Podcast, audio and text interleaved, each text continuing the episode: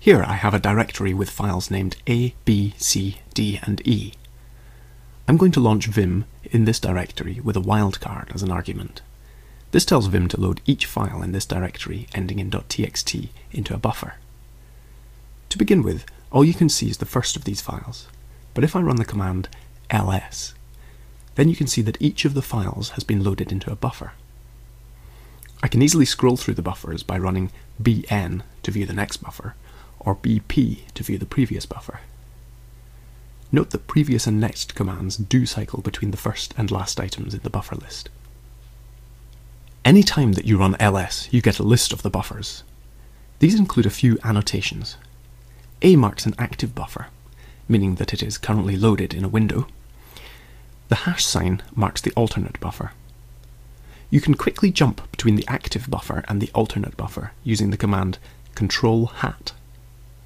Pressing it again takes you back to where you were before. You can think of this as being a bit like the command tab behavior in OS X or alt tab in Linux and Windows. This switches focus between the currently active window and the application you used most recently. Now let's try making a change to file A without saving it. If I run ls again, you should see a new symbol. The plus sign indicates that a buffer has been modified, therefore its contents differ from the corresponding file. Having made this change, but not saved it, let's now try and switch to another buffer with the bn command. This raises an error. At this point I could do a couple of things. I could save the file and reissue the command to move on to the next buffer, or follow the advice in the prompt and run the command with a trailing exclamation mark. Let's try running bn bang as advised. Okay, this brings us to the next buffer as expected. So let's see what happens now when I run ls.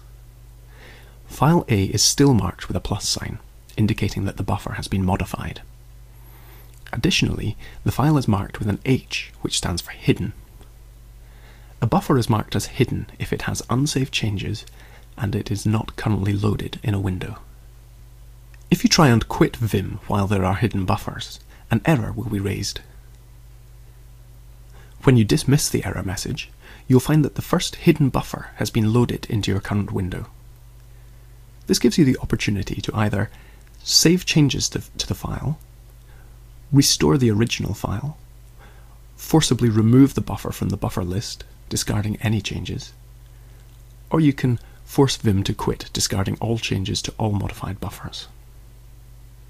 By default, Vim makes it difficult for you to create a hidden buffer, but as long as you know how to deal with them when quitting Vim, there's nothing wrong with creating them.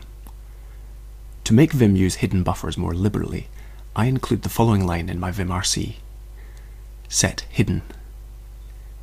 With this setting applied, when I try to navigate away from a buffer with unsaved changes, Vim will automatically hide it.